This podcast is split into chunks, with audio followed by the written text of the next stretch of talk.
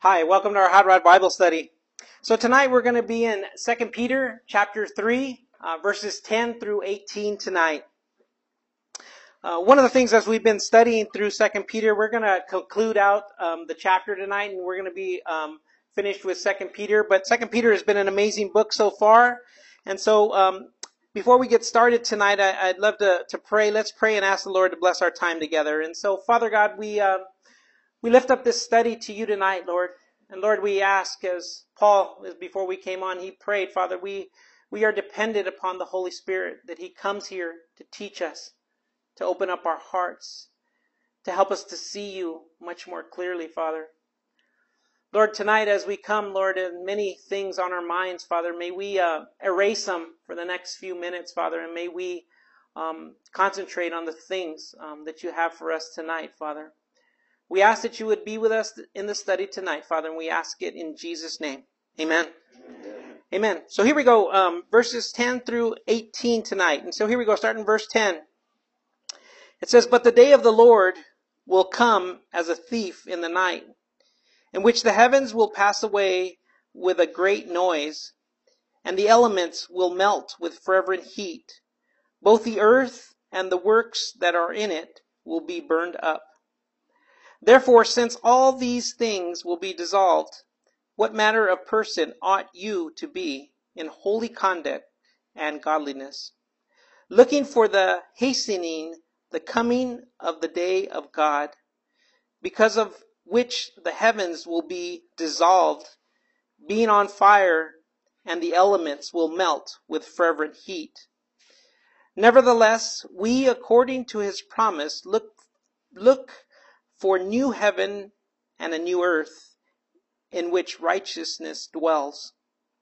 Therefore, beloved, looking forward to these things, be diligent to be found by him in peace, without spot and blameless.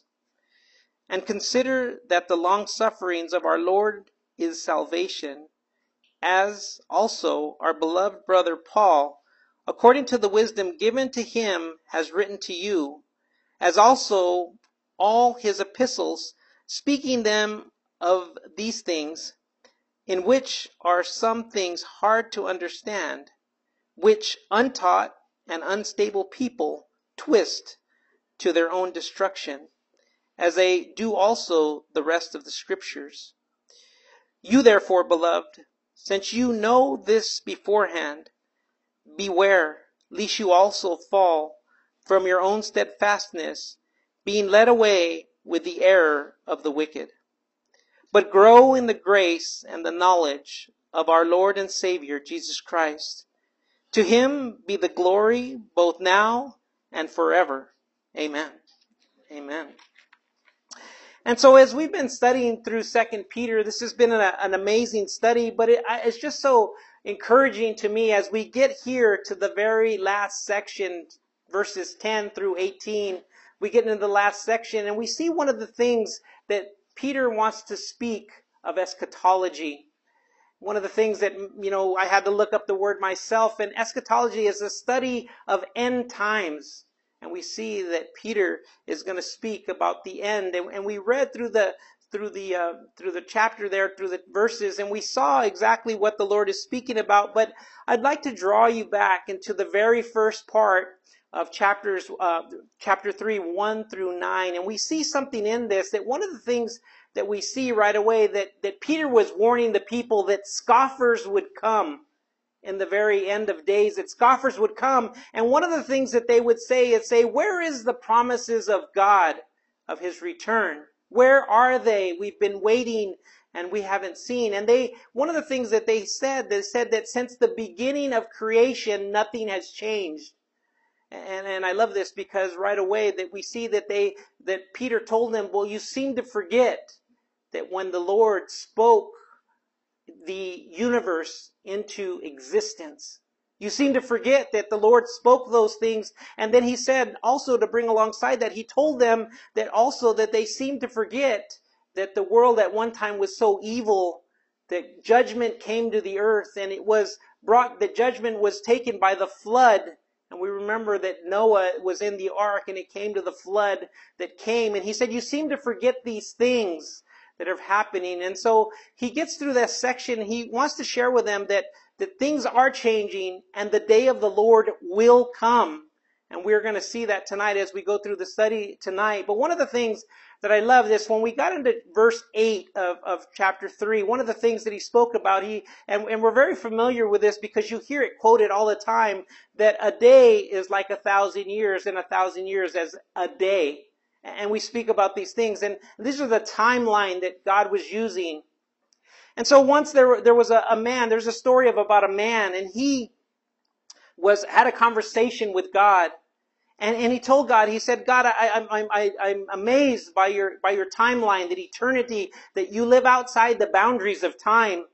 And, and he said, he said, God, he said, a billion years, what is that to you? And God looked at him and said, that's a second. And he thought about it for a second, the man, and he said, okay, Lord, I, I, so, so it looks like time doesn't have a whole lot of value to you, but what about money? What is a billion dollars to you, God? And so the Lord God looked at him and said, it is a penny. And the man thought about it for a minute and he said, God, can I have a penny? And God said to him, sure, if you'll wait a second. If you'll wait a second. And so we see that God lives outside the boundaries of time. And one of the things that many people, and we got to verse nine, and they talked about the, that they said that many times that the Lord, that the slackness of the Lord, that the reason why he hasn't come, but we all know that it is the love that he has for us, that none would perish and that all would come to repentance. This is the love of Christ for us, that this is the reason why he hasn't come. As we study tonight and we get into the day of the Lord, we're going to see that this is a time that judgment will come to the world, but we as believers, we need not to fear this because this is not for us. And we're going to break it down tonight, and we're going to try to try to you know understand it more clearly tonight. But this is not a time of judgment for us. The day of the Lord will come, but that'll not be for us. And it's going to speak about it that it's going to come as a thief in the night.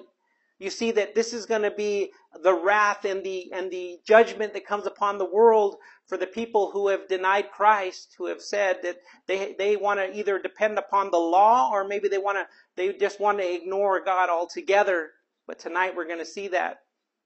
There was a, a story one time, and this is why it's so familiar for, for me, that I, I can see us in this story, that there was an eight-year-old little girl, and she was given privilege by her mother to have lunch with her father one day a week. And she was so excited. She was eight years old and she was so excited. And she told her father, her dad, her daddy, she told him that when she had lunch that she wanted to go to McDonald's and she wanted to have a happy meal. And she looked forward to this day, to coming and having lunch with her father. And so her, her mother went in and drove her in and took her inside her father's office. And he took him inside and she sat him down and she said, your father will be with you in a few minutes. He'll come into his chambers. We see that her father is a judge. He is a judge and he is working in a courtroom. And we see that the daughter there comes with expectations of spending time with her father and going and having lunch at McDonald's. But unbeknownst to her, on the other side of the wall, that there is a prisoner that is in there in the courtroom, getting ready to come to the courtroom, that he is in these quarters, and he has been convicted of, or he is, he is being charged with murder, one eighty-seven, and he is going to become before the judge. And we see that this prisoner, he is in dread, doesn't want to see the judge because of things that he's done. And we see that the little girl is a picture of us as believers. We look forward to seeing the judgment of God, knowing that he is our daddy, that he has forgiven us if we have surrendered our lives to Christ, that he has forgiven us, and we not, we don't have to dread meeting the judge. But we're going to see that this day of the Lord is not for us, and we're going to see it tonight. And so let's get into the study here. In, in verse ten, it says, but the day of the Lord will come as a thief in the night, in which the heavens will pass away with a great noise, and the elements will melt with fervent heat. Both the earth and the works that are in it will be burned up. One of the things, as we as we talked about here, the day of the Lord, it's mentioned twenty-six times in Scripture. It's mentioned in the Old Testament. It's mentioned in the New Testament. Just some of the, I'm not going to name all twenty-six of them, but some of them, it's in Isaiah twenty-four, Zephaniah one, uh, Jeremiah forty-six, Ezekiel thirty, um, Joel three, um, Romans two sixteen, Revelation six fifteen, First Thessalonians five. These are just some of the places that we see that it's this reference to the day of the Lord. I wanted to draw your attention, and this is the reason why it's so important that we see this, that we would understand the eschatology, the end time prophecies as they come. You see, the, the first day really truly is the day of man. And the day of man is in the age that we're living in right now.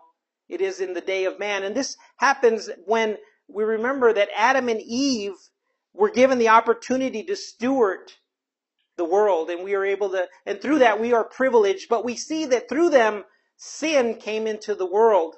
We saw that death comes through the world. But through that, we see that ours, as us, as human beings, we have muddied up the waters of what God has given to us, the earth and all the things that we've done.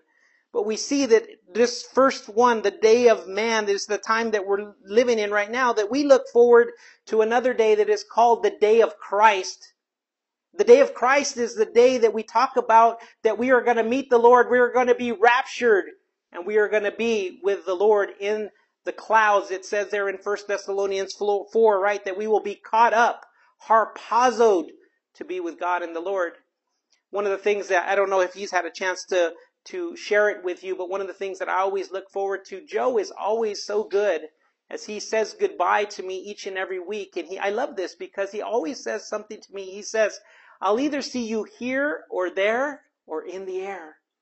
And I love that because it is a, it is a, it is a, a trust. It is a, a faith, believing in the promises of God. By saying this to others, that we see that we trust and we believe in the promises of God, that we know that one day, the day of Christ will come and we, we will be raptured and he will take us out of here. One or two things is going to happen. We are going to die here, and then to be absent with the body is to be present with the Lord. And that one day that we will come. But that, as the day of Christ comes, it will usher in a seven year, the tribulation period will usher that in. And that we'll see that in those seven years after that will come the day of the Lord. And this is where judgment comes upon the earth now. And this is the reason why it's going to talk here that it's going to come as a thief in the night, unexpectedly. But we see the day of Christ, we as believers, people have been talking about the day of Christ, have been talking about it since the church was, has been in existence. They've been talking about the Lord's coming. So us as believers, we need to be prepared. We need to be ready. And, and it's so important for us to see that Christ has promised us that he would meet us in the air with him and that we would, these great things would happen. But one of the things, as we see, there is also another day, as we talked about the day of the Lord. And we're going to see it tonight. If we get into chapter twelve, we're going to see that it's called the day of God. And this is where the new heaven and the new earth will come. And this will come after the millennial kingdom. And we'll, we'll, we'll get into that a little bit tonight. But one of the things that I wanted to see as we go through this verse, that we'll see that it comes as a thief in the night. Um, this comes from First Thessalonians five, um, verses one through six. Um, and it's just such an amazing um, area of scriptures. And it speaks about uh, the coming of Christ. Uh, it speaks about the end of days. And it's here in, uh, here it is. It's First Thessalonians five, verses one through six. And it says, but concerning the times and the seasons, brethren, you have no need that I should write to you. For you yourselves know perfectly that the day of the Lord so comes as a thief in the night. For when they say peace and safety, then sudden destruction comes upon them as labor pains upon a pregnant woman. And they shall not escape. But you, brethren, are not in darkness, so that this day should not overtake you as a thief. You are the sons of light and the sons of the day. We are not of the night, nor of darkness. Therefore, let us sleep as others do. Let us not sleep as others do, but let us watch and be sober. So we see, as we talked about the story of the little girl, that this is us, that us as believers, that we will not be in surprise when the day of the Lord comes, because the Bible says that we, as we get caught up and we go into the heavens on the day of Christ, that we will be with the Lord for seven years, a seven-year honeymoon as the Lord returns for his bride, that we will be with the Lord. And the Bible in areas speaks about that we will come with Christ on the day of the Lord as he pours out the, the judgment upon the world, of the, the Christ-rejecting world, right? That they rejected Christ, that they will come upon them. And it says here that they will have this great noise. And this great noise is, is interesting because the Greek word, it speaks about a hissing or, or a crackling sound. Uh, I'll get back to this a little later, but as we see that the elements will melt with fervent heat, it says both the earth and the works that are in it will be burned up. And since this is a Hot Rod Bible study, I know that this is an area that many of us are, are interested in, and, and I thought that I would draw it here tonight. But one of the things that I wanted you to see tonight, that the, the some of these metals, and, and the first one that's on the list is zinc. It melts at seven hundred eighty-seven degrees Fahrenheit. Aluminum, one thousand two hundred twenty degrees Fahrenheit, it melts at. And we see copper, one thousand nine hundred eighty-three degrees Fahrenheit, it melts at. Carbon steel, twenty-eight hundred degrees Fahrenheit. Titanium, three thousand thirty-eight degrees Fahrenheit. This is a high one. Tungsten steel, six thousand one hundred fifty-two degrees is what it melts at. And so, since the beginning of time, as people studied the Bible and studied the Word of God, many times people wondered, what was Peter speaking about here? That things would be all burned up, that the world would come and be burned. But we see that in nineteen forty-two, there was three, this is interesting, as this is the reason why I mentioned it as we, we, we were singing today, God Bless America, a prayer for our country. And we see something in this, and I see that these three scientists that sat down together that were Jewish scientists. And, and what's interesting, if you follow their story, that, that Albert Einstein, that he was actually left Germany because of the persecution that was coming in the time, and that he would come to America. But we see that it is a sovereignty of God that sent him here, that they would develop something that would change the world. That would change the world, that we would know. And that this point forward, that the Bible's, the things that the Bible speaks about, that people would understand and have understanding of it. So the three people, the Jewish men are, one of them is Robert Oppenheimer, the other one's Enrico uh, Fermi, and of course Albert Einstein. And in nineteen forty-two, they, they have a theory, and their theory is if you take uranium two thirty-five and you bombard it with neutrons, that it will release energy. And as this theory, as they're, they're coming out with this theory and they're thinking about it, they said that this theory must be tested. And so they go to a place in Los Alamos, New Mexico. And what's interesting that they build, Ron would love this, they build a structure that they say that the, the metal posts on it are ten inch steel round, that they drop, build this, this, this tower that they're going to drop the bomb from. And, they, and they're, they're doing preparations and they're moving everything back there in New Mexico. And so there comes the time that they're going to test this theory and they're going to put it all into works. And we all see the, the mushroom cloud that we see as we were children and we grew up and we saw them there. But what, one of the things that they didn't tell us, that instantly this structure that was made, that if when they detonated the bomb there in nineteen forty-five, in July of nineteen forty-five, they detonated this bomb, that that structure that they had made out of ten inch steel disintegrated.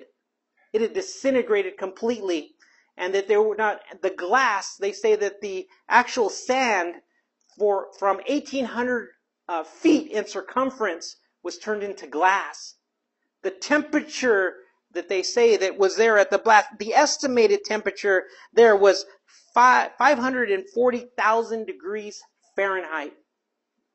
And so we see that the Bible now, that how everything will dissolve and how everything will be. It is speaking, and, and many times, many, many Bible people that prophecy, they speak of this nuclear, that it came about, that this is the thing that will come, that will cause the end of days.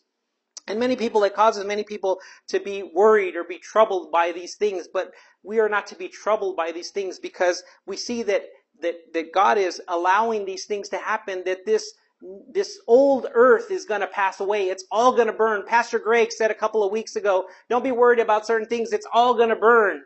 But we know that the prophecy of, of God and the word of God is true, that these things will come to happen. But one of the things that, the interesting things that we dropped, the United States is the only country to drop these nuclear bombs. And two, and the two places, right, Hiroshima, Nagasaki, we're very familiar with this. But one of the things that it, I don't know if I, I don't think I ever saw the sheer numbers, that it killed one hundred twenty-nine thousand people, these two bombs. And they were very, very low, the, the amount of, uh, you know, they were low neutrons. They didn't have that much in them compared to today. So they say that today, nuclear capabilities, we have the capabilities to, to destroy the earth ten times over. We have the capability to destroy it. And we see these things going on all over the world. But these are the things, but this doesn't always just talk about, and I know this is getting a little lengthy, but this doesn't just speak about nuclear capabilities, that we also see something in God, that we see that there could be something more devastating than a nuclear holocaust. We can see that something could be much more devastating. And, and this comes from, it's interesting, this is in the Bible, it comes from Colossians one. And it says that, it tells us that all things are made and are held together by Him. Hebrews one three says, He upholds all things uh, with the word of His power. Um, and, and, and so what's so interesting about this is it says that like, um, like uh, charges that they repel, much like magnets. As we were kids, we played with magnets, and we loved the, the part when we put the two magnets together that they repelled, that they, they didn't want to stay together. They repelled each other. But it says that they, they, they why is it that they said that these positive charges, these neutrons, are together in an atom, that they do not repel? They do not repel. They stay inside. They stay within the, they stay within it. And it's interesting because scientists say that it is some kind of a atomic glue that keeps these things together. But we as believers, we know exactly what it is. It's that God holds it together. That God, the Almighty God, Yahweh, that He holds all these things together. But there will come a day that He will let it all go. And we will see catastrophic things that will happen on the earth, all over the world.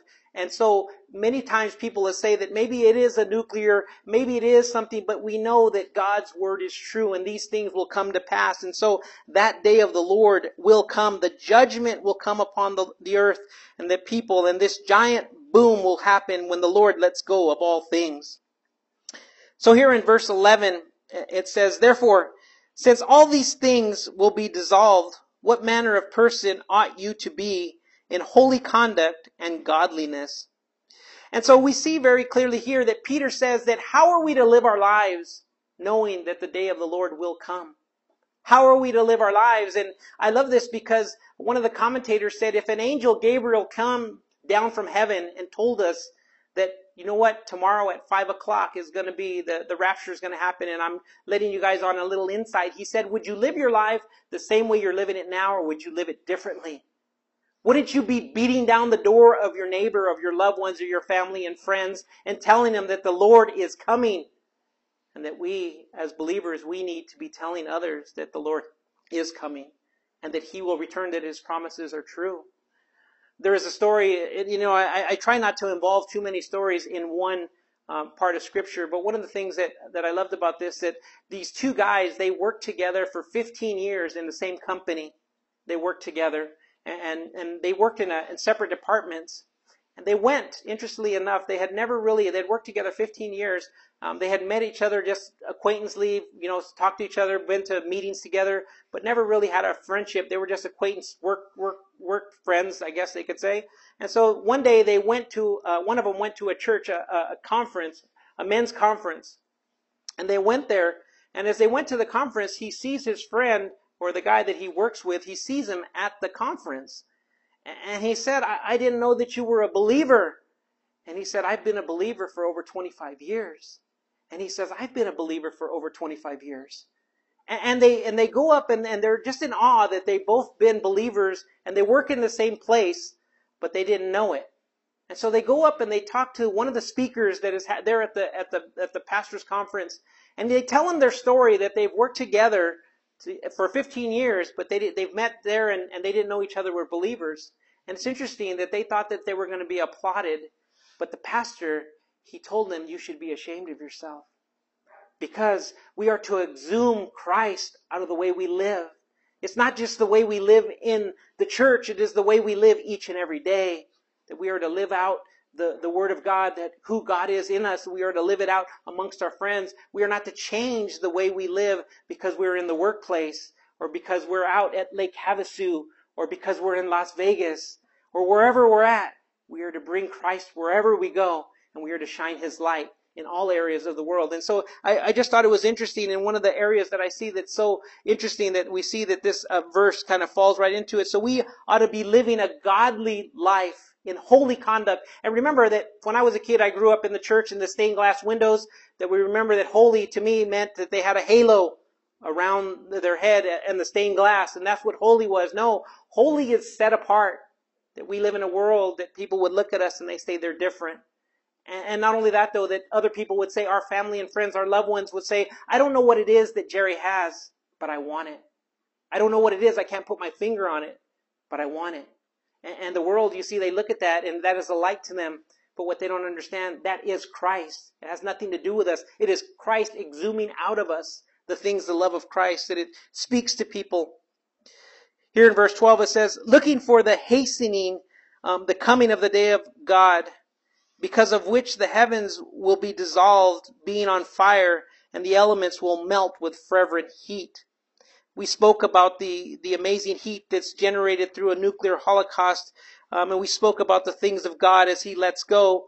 But I thought it was interesting, this verse here, it talks about the hastening, um, the hastening, and I, I looked up this word, and it says it, it's to cause something to happen sooner than it normally would.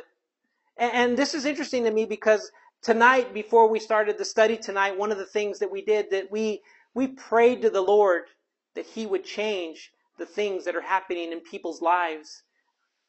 There's people here that pray that, that, that things would change in my life. But we see that so many things happen in, in the book of Numbers, um, chapter thirteen, that we see that, that they send out twelve spies to spy out the land. They sent these twelve spies out, and they, they went out and they spied out the, the promised land. And these, these spies came back. And ten of them, remember, came back with a bad report, but there was two men that came back with a good report, right? We all remember who they were, right? Joshua was one of them, right? And, and Caleb was the other one. They came back with a good report. And, the, and their, their good report, they said, they said, hey, but the other people were saying, hey, there's giants in the land. We're going to be, we're going to be, we're going to be taken over by those giants, and we're going to become their slaves. And they started to complain, why did you ever bring us out of Egypt? And we see that, that because they were complaining and murmuring, and they didn't have faith in the promises of God, that we see that something, that instead of praying to God, what, the, what happened there is an eleven day journey, an eleven day journey ended up taking them forty years to get to where they, where they were going to be. But but one of the things that, that I love about this, that we see something in that, we remember in the book of Jonah in chapter three, that we remember that he, after he was vomited up on the beach, after he went twenty-five hundred miles in the wrong way and was running from God, that God vomited, allowed him to be vomited up on the beach, that his message to the Ninevites, the people he hated, and the Lord told him to bring, to offer them that they could be saved as well. And his message was forty days and you will be destroyed. That was his message. forty days and you will be destroyed. And we see that the people of Nineveh, they repented. And we see that God relented. It didn't change what God had told him, had told the prophet Jonah, that he would destroy them in forty days. But from the people that we see that they repented, that it changed the heart of God. And he did not, he relented, and he did not allow Nineveh to be destroyed.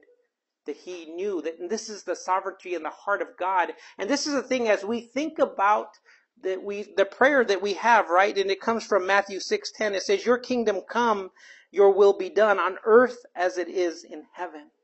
And if we truly pray these things, that this is the prayer that we should have, that on earth that it would be done as it is in heaven. We can usher in by prayer these things, then this is speaking about it here, the hastening of the things that we pray about, that we can move on the heart of God in our lives, in other people's lives, that we can change the outcome of things that are happening. And many of us, as we come here and the study and we hear, and this is the reason why I love the praise report so much, as tonight, that we see there's people here that have had things happen to them physically, but we see the mighty hand of God moving, miracles that are sitting right before our very eyes, that we can see God is doing a work. And I know many of us in our lives, many times the outside world, they say that's a coincidence that this person was saved. Sure, he, he received treatment from a doctor and this doctor healed him.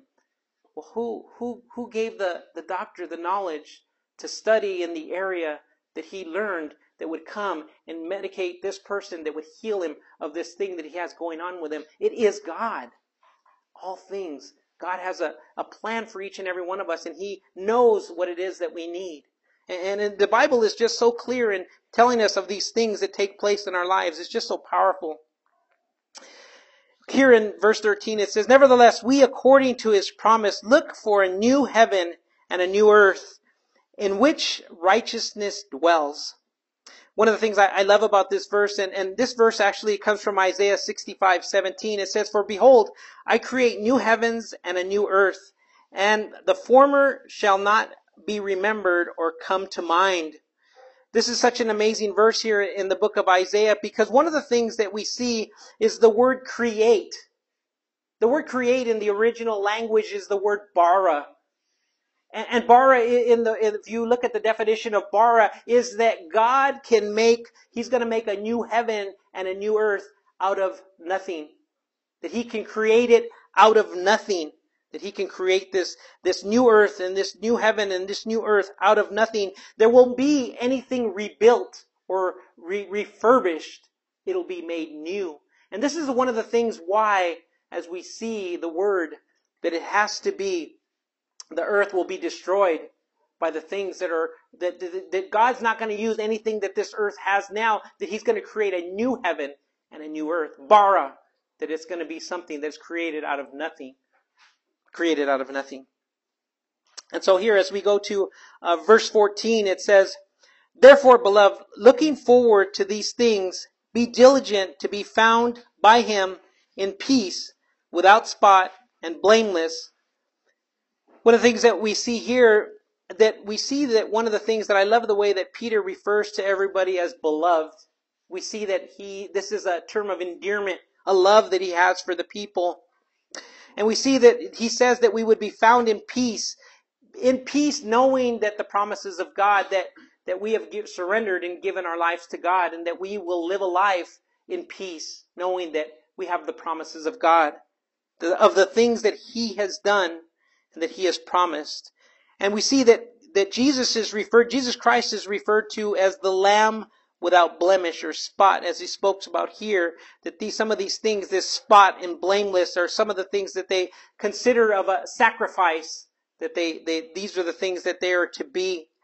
But as he is telling us to stay away from the world, to not to be contaminated.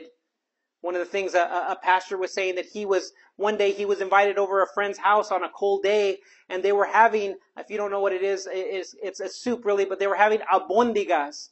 And, and if you don't know what that is, yeah, yeah, we're rubbing our stomachs already. It is like a soup, and, and these albondigas are like, just imagine huge meatballs. You know, and he was having a soup over this friend's house, and he said as he was getting ready to dig into the soup, he said a fly came, and committed suicide in, in his soup, right? Boom, jumped into the soup. And, and so at that moment, he said really quickly, since he was over at his friend's house, he took it, he scooped it out with his spoon, and he, he got him out and he put him in his napkin. But as everybody started talking and they started all eating, he just kind of swashed around his food. And, and the reason why, he, at first he was thinking, well, maybe I should just eat it and try to be cordial and try to be nice. But then he started thinking, this whole thing is contaminated because this fly landed in it. And this is exactly what they're speaking about here in this verse, that we are not to allow the, the world to contaminate us, that we are to put our trust and our hope in Christ, and we are to put look forward that the world would not contaminate us, and that we would continue to seek the things of God. So here in verse fifteen it says, "And consider that the long suffering of our Lord is salvation, as also our beloved brother Paul, according to the wisdom given to him, has written to you." One of the things that we see here is, as he points out that the long suffering, he goes all the way back to verse nine of the first chapter three, verse nine, and he speaks about the long suffering of God, that this is the reason why God has not come. It is because he has a heart for the lost. And I don't know about you guys here tonight, but there was a time in my life that I was lost. I was very lost. The road was here. I was hundreds of miles from the road.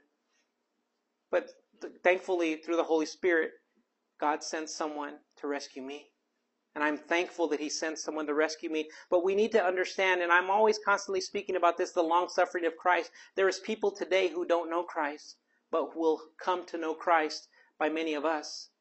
And I, and I know that I, I had a conversation with somebody this last week, and I know many times when we, we talk to people about Christ, and we uh, oftentimes we, we break out of our shell and we say, God, I don't know, Lord, please don't let this be odd. Let me, let me share the love of Christ with this person. And we do it. But oftentimes when we, when we break that, that, that barrier and we do what the Lord has called us to do, I don't know about you, but many of us, we want that instant satisfaction that says, all right, this person received the Lord.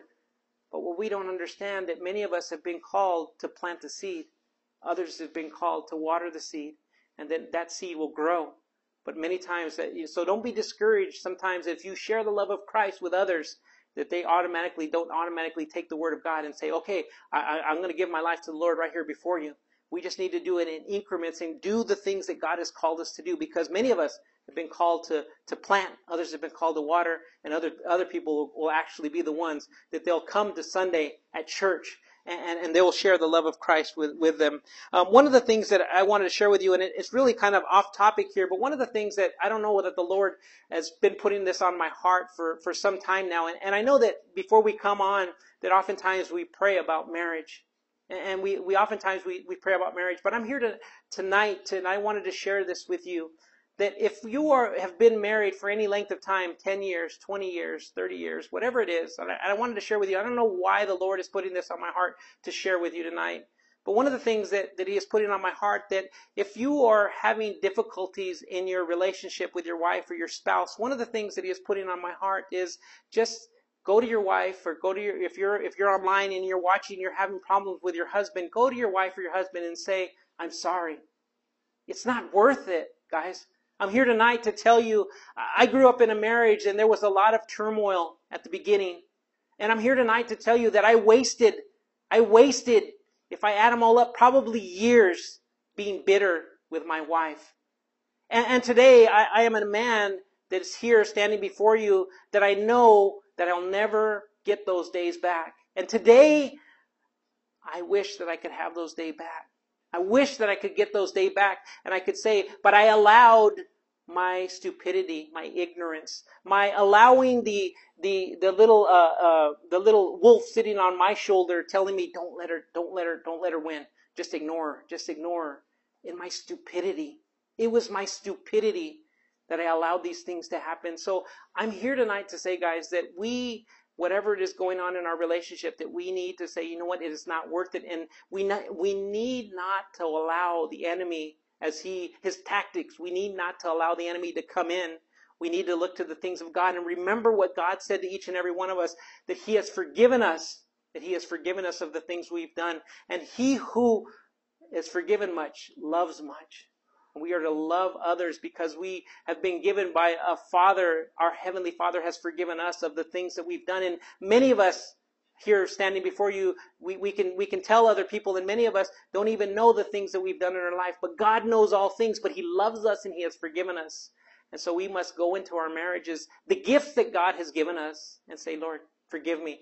Allow me to, to go forward. And even though that in situations, and I don't know why this is going so long, but the situations in our, in our lives, and I know many of us, they're complex in, in relationships and marriages. Those things are complex, but we need to understand that we need to break them down very simply and say, do I still have the love of Christ for this person? Yes, I do. And this is, and this is workable, that this is the things. And we need to always understand in marriage that the enemy wants to destroy the family. And we need to be aware of this, that the enemy wants to destroy our families, and we can't allow the tactics of the enemy to go. You, you know, the reason, you know, I, this is not the reason why, but I, I'm oftentimes, I'm so intrigued by people in the workplace that they see somebody of the opposite sex come into the room, and they're very nice, very cordial to them. Hi, how are you today? How have you been? Oh, let me move that for you. And then they'll move things out of their way. Oh, okay, please go by. And they allow them, and they're very gentleman-like towards them. But this is the thing that, that I don't understand, that sometimes the phone rings, and they're like, hello? And it's their wife. What, what's, what's wrong? Okay, what do you need? Okay, thanks, bye. No, I love you. No, nothing. It's like, why be cordial to people and try to reflect Christ to people, and we can't be loving to our wives? We, we need to be loving to the gifts that God has given us. It's so important that we see that, and that, that's for somebody here tonight. And so, here we go. Um, and so we're here in, in verse sixteen. It says, um, as also in all his epistles, speaking in them of these things, in which are some things hard to understand, by which untaught and unstable people twist to their own destruction, as they do also the rest of the scriptures. I think I, I missed verse fifteen. It says, I'll just read it here. And consider that the long suffering, already read it, the long suffering of Paul. One of the things that's so interesting about his, we see here as Peter contemplates and he speaks of Paul, that there was a time um, that Paul and, and Peter didn't see to eye to eye. There was a time that, that, that Paul had to come down and he had to rebuke Peter. Because what was Peter was doing is that Peter was eating with the Gentiles at a time. He was eating with the Gentiles. But when the Jews came around, he would he would go back and he would not no longer go with the Gentiles to eat with them, but he would go back to the law. And he what he was doing is he would go back to the law and he would go back to kosher and he would no longer eat. And, and one of the things that, that Paul came down and he told Peter, you can't be double-minded. You, you, you are, you're being a hypocrite by the way that you're acting. And, and we see that he rebuked him. God bless you. He rebuked him in front of a lot of people. But one of the things that I see here in Peter, that he did not hold it against Paul. One of the things that I, I think is so important that we see there, as he didn't hold it against Paul, that he, that we see that he here at the end, of, we see that this is the last words of Peter, that he's making amends with With, with Paul and saying that he had res- respected him as a man of God as he was. And one of the things that I think is so interesting that we see Peter, an apostle of God, that he is saying that the word of Paul is the word of God as well. So he is quoting things of Paul that we see here, that he is bringing these things along. And I, I think it's so important that we see that. But in that um, relationship that they had, that they, they kind of... Uh, He told him that it was a double standard. But one of the things that I see in that, as he was rebuked, one of the things that I, I was so interesting, and I don't want to take anything away from anybody, but one of the things that I think is so interesting, you see that Peter, when he was rebuked by Paul, he didn't say, hey, I'm the Pope, I'm infallible. He didn't. He accepted the rebuke, and he knew it went against the things of God. And so we see that that here, as Peter and Paul, as they're mentioned here in Scripture together, one of the things I think is so important, that they, they settled their differences for the furtherance of the gospel. That, that the gospel would go forth in a mighty way, and they settled their differences. Once again, we see the forgiveness in their heart. Spending time, as Peter had spent his life, the three years of his life, with the shepherd, with the shepherd Jesus Christ. So here in verse seventeen it says, you therefore, beloved, since you know this beforehand, beware lest you also fall from your own steadfastness, steadfastness, being led away with the errors of the wicked.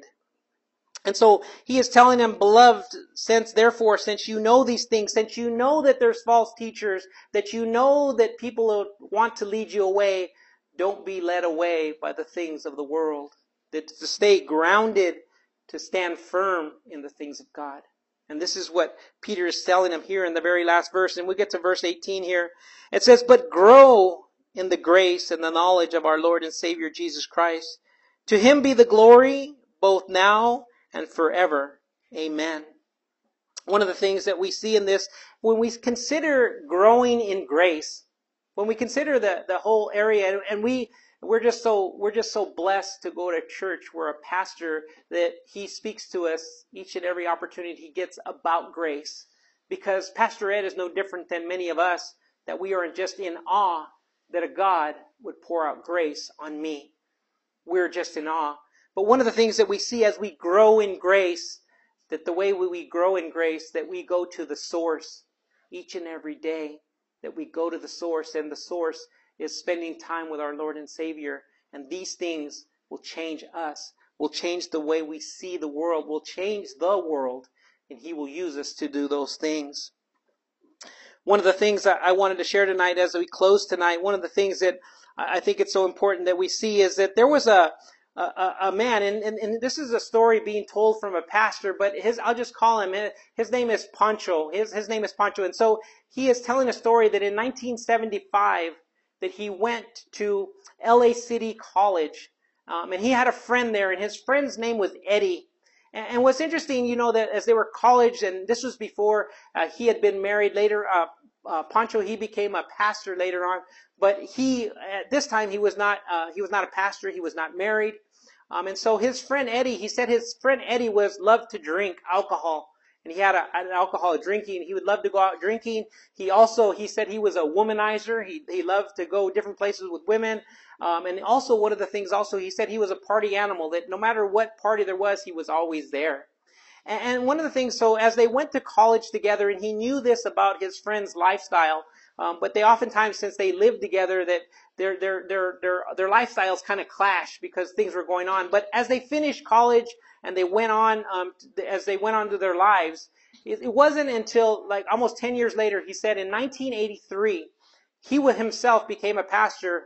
And he was at a pastor's conference, and he was there, and he wasn't teaching. He was just there to, to, to go to the conference. And so he was there. So as he was walking around, he saw a man come to him and says, "Pancho, don't you remember me?"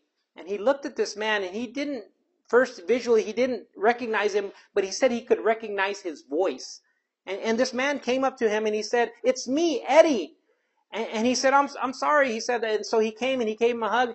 And he said, "Hey, you've just changed so much." And he says, "He says your your uh, your eyesight is still good, Pancho," because he said, "I was involved in a serious motorcycle accident, and I had to have my face reconstructed."